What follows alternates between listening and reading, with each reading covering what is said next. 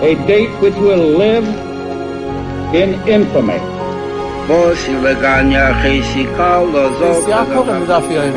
Both of those projects, initiatives, got off the ground because of the Ger Rebbe. The 11 Olympic team members slain in West Germany. The Olympic Games. Zugehört waren Brüder in Amerika. Vertraut und schaffen, es ist getan. Out of the 24 who were killed were Americans who had come to learn in Hebron. I say one million Jewish children who were made to be cut loose.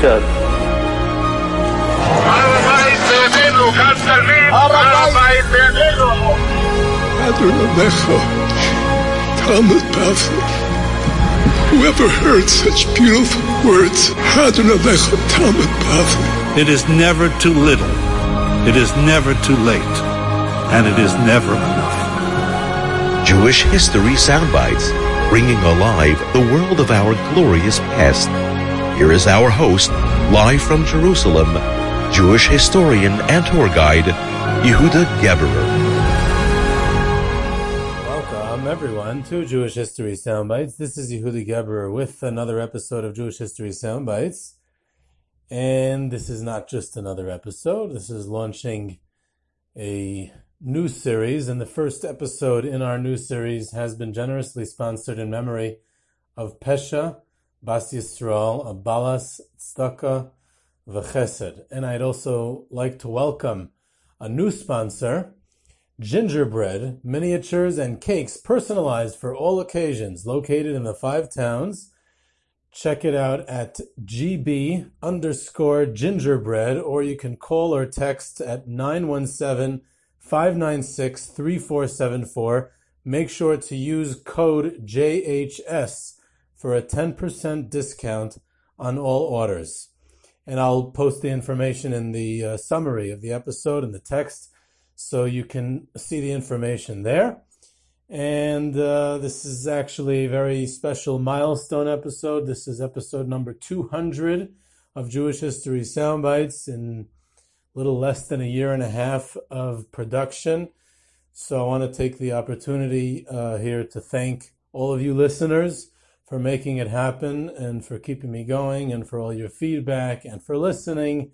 And uh, it's, uh, you know, it's, uh, we've created not just a group of, of listeners and talkers, but a community of uh, generating great interest in modern Jewish history. And so I want to thank you all for that. And of course, I want to thank the producers of Jewish History Soundbites for making it happen. Um, we will be wrapping up another few cities in our Great American Jewish Cities episode uh, series. Also, I didn't forget about it. It's just the end of the summer, and I'll just wrap up another few over the next few weeks, and we'll hold off for the rest for round two. Next spring, we'll go back to the uh, cities episode.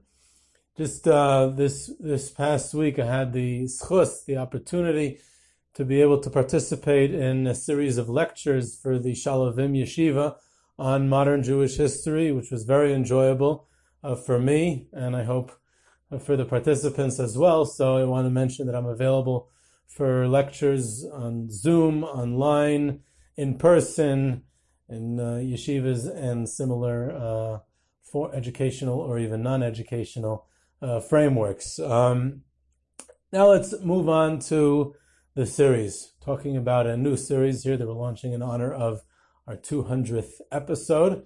And it's about the challenges and the story, the history of uh, girls and women's education, Jewish traditional education in modern times, the background of it and what led up to it, the changes that happened, the Jewish people that affected the Jewish woman in particular, and this is not a history of Beis Yaakov. I just want to make that disclaimer at the beginning. And Sarah Schenirer, it's obviously going to play a prominent role later on in the series, the development of the Beis Yaakov and the role that Sarah Schenirer had in founding it and her vision. But this is not a story of Beis Yaakov. This is a story, a very broad story of the Jewish people in modern times through the prism of of uh, the challenges specifically facing women and women's education. Um, so there is sponsorship availability for the next few episodes. Um, so please be in touch with me about that. And um, and um, you know, of course, if you want to um, sponsor it uh, memory of someone or for a business, for advertising, any any any type of sponsorships, to be in touch with me. Um, there's many great sources on the topic, um, so be. I'm not going to trouble uh, by quoting, you know, as as is customary on this uh, on this podcast, uh, by quoting each one. But you can be in touch with me about sources primarily. There's some great books, overview of the times. Uh, there's great books by uh, several books by Rachel Manekin, Gershon Bacon, of course, and specifically about Beis Yaakov, we have uh, Naomi Seidman's recent book, which has a wealth of information. Pearl Benisch's book, of course, is a classic, and there's many, many more. There's a host of articles and books on the subject, and there's definitely no shortage of material. So hopefully we'll get around to as much of uh, the topic as possible. So part one, which we're going to get into today, is, an, is uh, about you know, the general situation in Eastern Europe at the turn of the century, and it's primarily about girls and girls' education and the challenges facing women, uh, Jewish women, traditional Jewish women at the time, and um, and uh, again, like I said, we'll get into Beis Yaakov. Most of most of what uh, is well known about Beis Yaakov, not most, a lot of what is well known about Beis Yaakov and Sarah is uh, we need to set the record straight on it, to say the least. But um, but but we're gonna only get to that later in the series. I want to speak much more about uh, the background and some other uh, you know uh, s- parts of the story that are not not as well known and talked about. I want to open up with a story actually. In August of 1903, there was a rabbinical conference in Krakow. In August of 1903, there was also at the same exact time, pretty much a couple of days apart, was the Sixth Zionist Congress in Basel, where Theodor Herzl presented the Uganda plan to the Zionist Congress, which became very hotly debated uh, and uh, you know, very became a defining moment essentially in the history of the Zionist movement. So another part of Europe, in le- much less famous than that Zionist Congress, was this rabbinical conference in, Ka- in Krakow. But this rabbinical gathering was very important as well. Um, it was to organize rabbinic leadership to face the challenges of the day modernity, assimilation, secularization, education, uh, political changes, and, and all kinds of a host of other challenges specific to the rabbinate also. And the failure of this conference, which it was a failure, um, led to the rise of Orthodox politics, meaning rabbinical conferences were not going to work in the modern world and uh, therefore the change has to become political, which uh, ultimately would lead to to parties like the Agudas Yisrael, primarily Agudas Yisrael and others, and the organization, the idea that rabbis should come together to organize to speak about the challenges of the day was one of the rabbis uh, in the letter, the flurry of letter writing that took place before this this uh, August gathering he wrote that in an age of congresses, the rabbis, internationally we're talking about, from many different countries around the world, the rabbis should get together as well. And the one who really uh, initiated it, spearheaded it, organized it, and carried it out was a was was and someone un, not, you know, on the periphery of the Jewish world at the time, not well known at all. He was a fellow by the name of Rabbi Aaron Mendel HaKohen, and he was a rabbi of the Ashkenazi Jewish community in Cairo, Egypt. And he got it together and he planned the agenda. An interesting individual. He later wrote his account of it, and um, and uh, he was unable, was unsuccessful in getting most rabbis to even attend. Many didn't attend because they didn't care. Many attended didn't attend because they opposed it and there was all sorts of uh, you know planning and stage. I don't want to get too much into it because it's not the topic. I want to get to the point.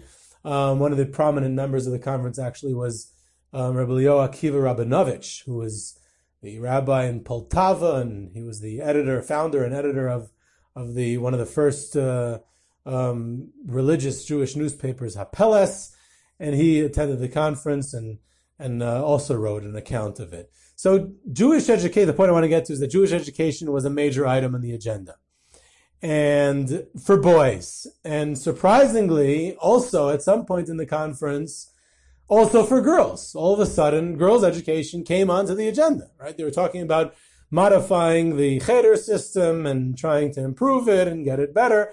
When all of a sudden, girls' education came onto the agenda, and a rabbi of a small Polish town uh, near Warsaw, his name was Rabbi Menachem Mendel Landau of Novi Dor, he proposed that, and he also wrote an account of the conference. By the way, these three people who wrote the accounts of this conference have three different versions of what happened. You might think that they're actually talking about three different uh, rabbinic gatherings, but that's that's uh, that's the nature of things. In any event, so the the um, he gets up and he proposes that Jewish education may solve the secularization and other issues uh, facing Jewish girls at the time, and there were many other very serious issues in Jewish society at the time that were specifically facing Jewish girls and and and challenges because of modern times and because of other developments in Jewish and European society. And therefore he proposed that maybe a focus on Jewish education and empowering Jewish girls from a young age with an identity, with knowledge about where they come from and who they are and Jewish law and and, and all that would prevent many of the other issues that arise for Jewish girls and women later on in life. Um, that was his proposal, which was considered a radical proposal. And Rabbi Akiva Rabinovich, who was the kanoi of that conference, he was vehemently opposed and it became an issue of debate. But as it happens, the topic of and the debate and the going back and forth about uh, providing uh, in traditional Jewish society, education for girls had been already going on for several decades, at least in Galicia. You remember Galicia, where Krakow is in Galicia, which I'm going to get back to why Galicia is unique in this story, um, is uh, is under the Austro-Hungarian Empire, which is which is you know different than being under the Russian Empire, and it's also different than being in Germany. Um, speaking of the Austro-Hungarian Empire. So it's under the Habsburgs um, in Galicia, and you're talking about a phenomenon during that time, the secularization in general of Jewish society, but specifically of girls escaping from their families, sometimes even to monasteries and converting to Christianity, sometimes escaping from arranged marriages um, with men who they couldn't relate to because the girls were more cultured or more integrated into society and the men were not, which will explain how that came to be. So the difference between Habsburg Galicia, where Krakow was, where this rabbinical conference was, where later Sarah Schenirer was going to go and found the Beis Yaakov. So there was already emancipation and equal rights.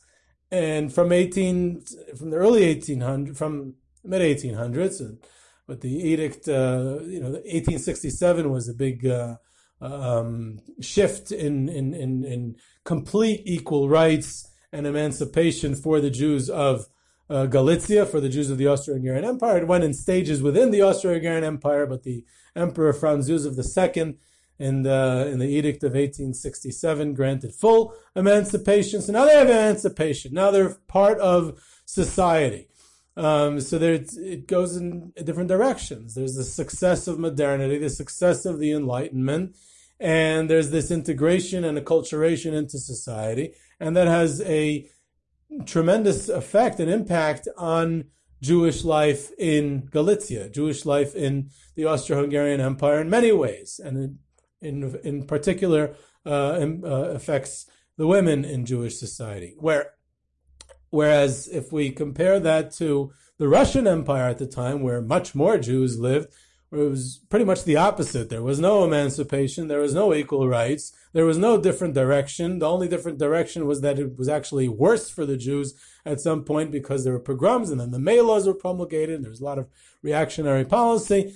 And uh, enlightenment was only slowly arriving in Russia. There was a Haskalah, there was a non-Jewish enlightenment and a Jewish enlightenment but it went in, in a different way and it had a different form. So we do have to examine the phenomenon. And of course, Germany is a whole different story altogether. So we do have to examine the phenomenon of the status of women and girls in Jewish society and as far as education is in Jewish society based on geography, based on where they are. And we'll make a case in point. Again, staying, explaining the uniqueness of Galicia. The compulsory education law is passed in 1869. The girls start to go to public school to save their brothers because there's compulsory education. But if the uh, public schools are overcrowded, then uh, then there's not enough room for all the students. Then obviously they're not going to force the students to go. So many Hasidic homes choose to send their girls, their daughters, to public school to comply with the compulsory education law, and this way they can still hide their boys in the cheder and in the yeshiva. And uh, and that that was considered an accepted norm. Um, so the what the result ends up being is that they're going to public school and they're speaking in German, later on in Polish, and they're getting exposed to literature and to the society and to the values and to the everything, and they become more integrated, while the boys don't. In the Hasidic homes we're speaking about, right? In the enlightened homes, of course, the boys were also sent to the public schools. Um, so ultimately, they would not want to marry a religious Hasidic boy. And many of them, like I said, would run away. Some of them would convert. Some of them even had um, ended up marrying non-Jews. They met them in the public school. You know, and, and some some Hasidic fathers would prefer to send their daughters to the Catholic convent uh, schools they were private schools as opposed to sending them to the public school because they were all girls. It was only girls in those schools, so sometimes they would send them to that. But then they're exposed to the Catholic values. It ends up being a bit of a shidduch crisis. Uh, there wasn't, wasn't many, you know, many, very often the, the Hasidic boy was undesirable by the, the new uh, girl from the Hasidic home, but with a different value system. So it, it resulted in a shidduch crisis. So there's the historical precedent for that. I'll bring it out with another story. There was a a uh, a young lady named Anna Kluger. She was born Chaya Kluger, and she came from a both a Hasidic home and a very wealthy home. She was on her mother's side a direct descendant. Her mother was a Halberstam, so she was a direct descendant of the Divrei Chaim of Tzanz. We're talking about in Galicia, so this is it. This is this is Galicia Hasidus. This is she is an aristocrat, and her father was a wealthy businessman, and and uh, so she's from the growing Hasidic upper middle class of places like Krakow and Tarnov and Lvov and areas in, in Galicia. And she is sent to public school to get an education, all kinds of schools actually. It wasn't only public, she sent to private schools, she had tutors, very educated, very well rounded, and her parents sent her. They were happy to send her there. And that was accepted, and uh, it was expected that the moment you went into the chuppah, so then you turned into a rebbitzin, you turned into a wife of a of a Hasidic boy, and you're no longer pursuing an education. But she decided that she wasn't interested in further uh, pursuing her education, and what she did was that uh, after she got away from the Hasidic groom that her parents had chosen for her, she wasn't interested. So she took her younger sister with her. They both ran away in 1909. It caused a big scandal, and it got even worse when she got. She was a smart girl, and she got in touch with a lawyer, and she tried uh, suing her parents to have her them support her education, to pay for her tuition, to further her education, and uh, she eventually. Um, I, I don't know if she got it or not, but she eventually got a degree, and she eventually got a had a doctorate in, in history, actually, so it makes it related to this subject, but I have Polish history, not of Jewish history. So that's, that's just a, a case in point where it wasn't just from just another girl out there, but a girl from, you know, uh, uh, from the elite of, of, uh, of society, both in the material and spiritual sense. So in the early 1900s, there are some voices that begin to speak of Jewish education for girls, but this was dismissed and fathers are very often blamed for the issue. They said the, the parents are supposed to create the environment and the atmosphere in the Jewish home. And the fathers were resp- responsible for educating their own daughters. That's how it had been traditionally for hundreds of years. And very often the non-Jewish schools were blamed. Why did we send them to public schools? Why are we sending them to Catholic schools? maybe we should keep them at home like we always did. And even though there's the compulsory education law, we'll have to work around it. But uh, there's no, maybe we'll pay a fine. Maybe there'll be other repercussions, but we can't send them to the public schools. So this is the age of the Haskalah, the age of isms, um, the modern girl from the traditional home, and it's the modern world. There's new ideas, there's new political movements, there's new culture, and there's this generation gap that results, and the Jewish street is becoming more and more active. Um, you know, we mentioned talking about Galicia, but in the Russian Empire, where there was no emancipation, but there is where the generation gap sometimes was even more pronounced because the Jewish street was all about the politics, the revolutionaries, the getting rid of the czar, the socialism, the the new the new all the new isms, eventually Zionism, and the this is already after the Enlightenment. This is already after the Haskalah. This is the Jewish street becoming more radicalized at the time. By the way, that 1903 um, rabbinical gathering, one of the things that was on the agenda, they made a very dramatic uh, um, ceremony out of it, actually, and they condemned Jewish revolutionaries, young radical revolutionaries, and they proclaimed their loyalty to all their respective governments. It was very important to to emphasize that because the revolutionaries made a made a bad name for the Jews all over, and it was uh, very problematic. So they wanted to we proclaim loyalty to every Jewish government, to the Tsar, to the Habsburgs, to to everywhere. I guess in Egypt also to, to everywhere to the government and uh, condemning the radicals. Either way, so so the uh, so the the the what was the public school like? So like I said, the public school becomes accepted. Um, the the girls come home, they're speaking more the local language. In Austro-Hungary was either German or further south in Hungarian. In in in Russia, it was Polish or Russian.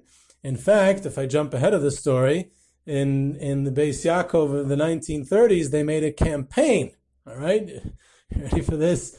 A campaign to use Jewish names because everyone. And remember, if you made a choice to send to Beis Yaakov, that means you're already separating yourself from almost all Jewish youth in Poland at that time. And so this is the, the most from, the most religious girls in the entire Poland. Their parents were sending them to Beis Yaakov, and they all had Polish names. So they made this campaign within the Beis Yaakov system to start using Jewish names. Okay, so that's how that's how that's the extent of it that it was that uh, that the, uh, the the the the language changed even. Now I've seen in many in many books uh, written, especially in recent years, that um, that when we talk about they talk about the secularization of the Jewish people during the years leading up to World War One and then and then moving on to the interwar period, they very often talk about how the majority of Jewish students were sent to non-religious schools. And one of the schools that always comes up in that context is the Tarbut schools.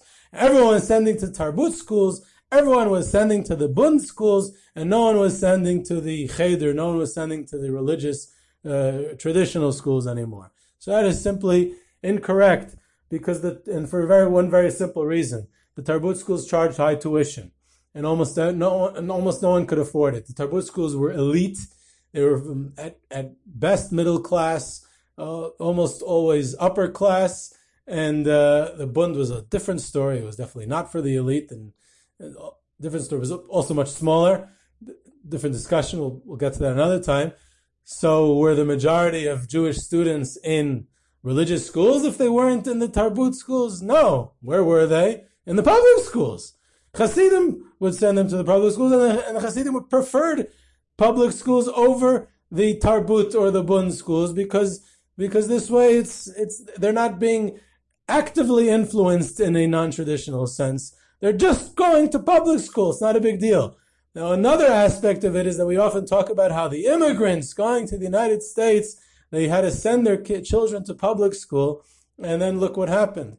What's overlooked is, is that it was happening in, in those, in the European countries at the same time, for sure for all the girls, even from Hasidic homes, and very often for the boys as well. It was free education, and uh, very often uh, the boys were also sent to public school. So the whole idea of, of sending to public school and getting a Jewish education in modern times is not only about America. It's not only sending them to the Zionist Tarbut school or the Bundes school. It's also about the public schools and it's also about boys and girls. And it's, it's really a, a huge, a huge topic. So we move on. And, um, so th- another, another, another, again, another uh, topic on the rise at the time, another couple of topics, just to give more of a general context, there's a rise in Jewish feminism across Europe.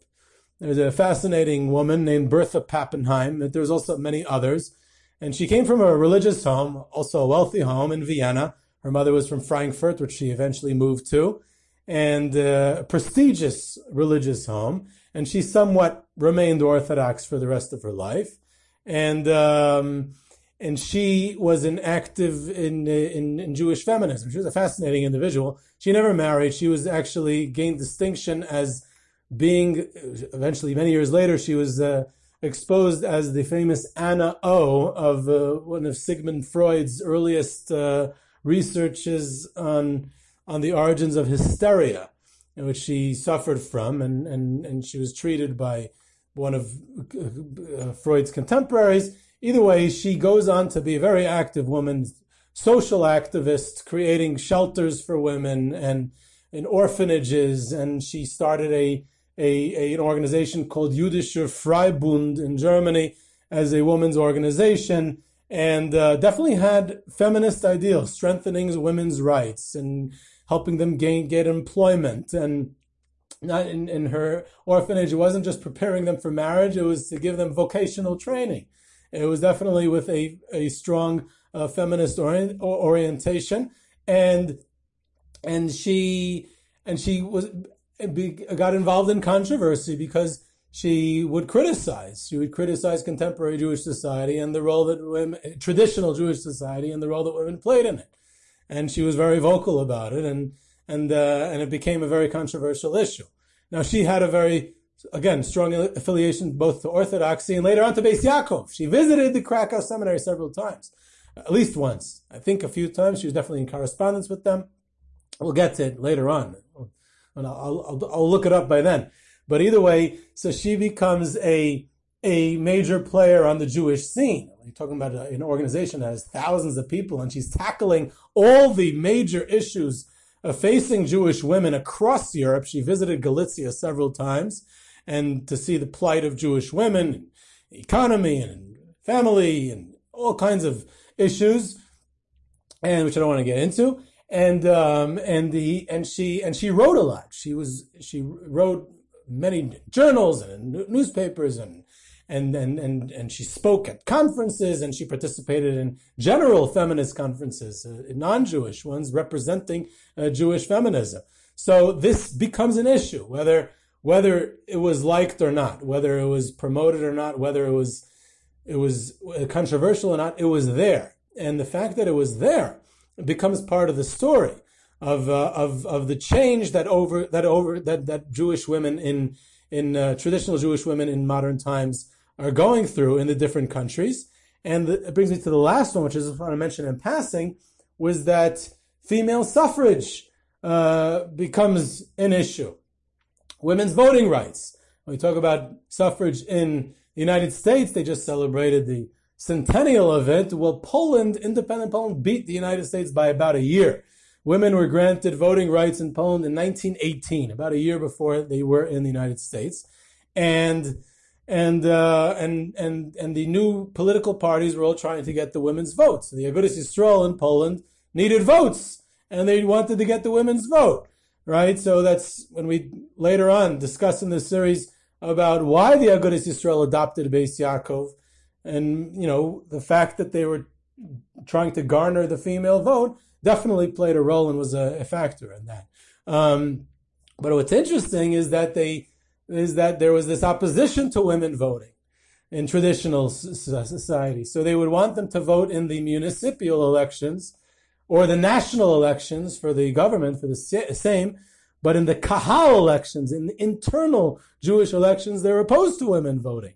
And traditional elements were opposed to women voting. It was considered too prominent for women to be that that visible in society. By the way, in Eretz Yisrael at the time, in Israel at the time, with the British mandate set up for the Jewish community, the Vad Ha'ir, to uh, to uh, I'm sorry, the Knesset Yisrael, to, to, to the, the, recognized Jewish community, and they gave the women voting rights, and the, the Zionists or who, who, who, the Jewish agency who ran it, and the British mandate, who was the government, they gave the women voting uh, rights. It was opposed by all the rabbis in Yerushalayim and in Eastern Europe across the boards. There's this, you could see the document till today, it exists.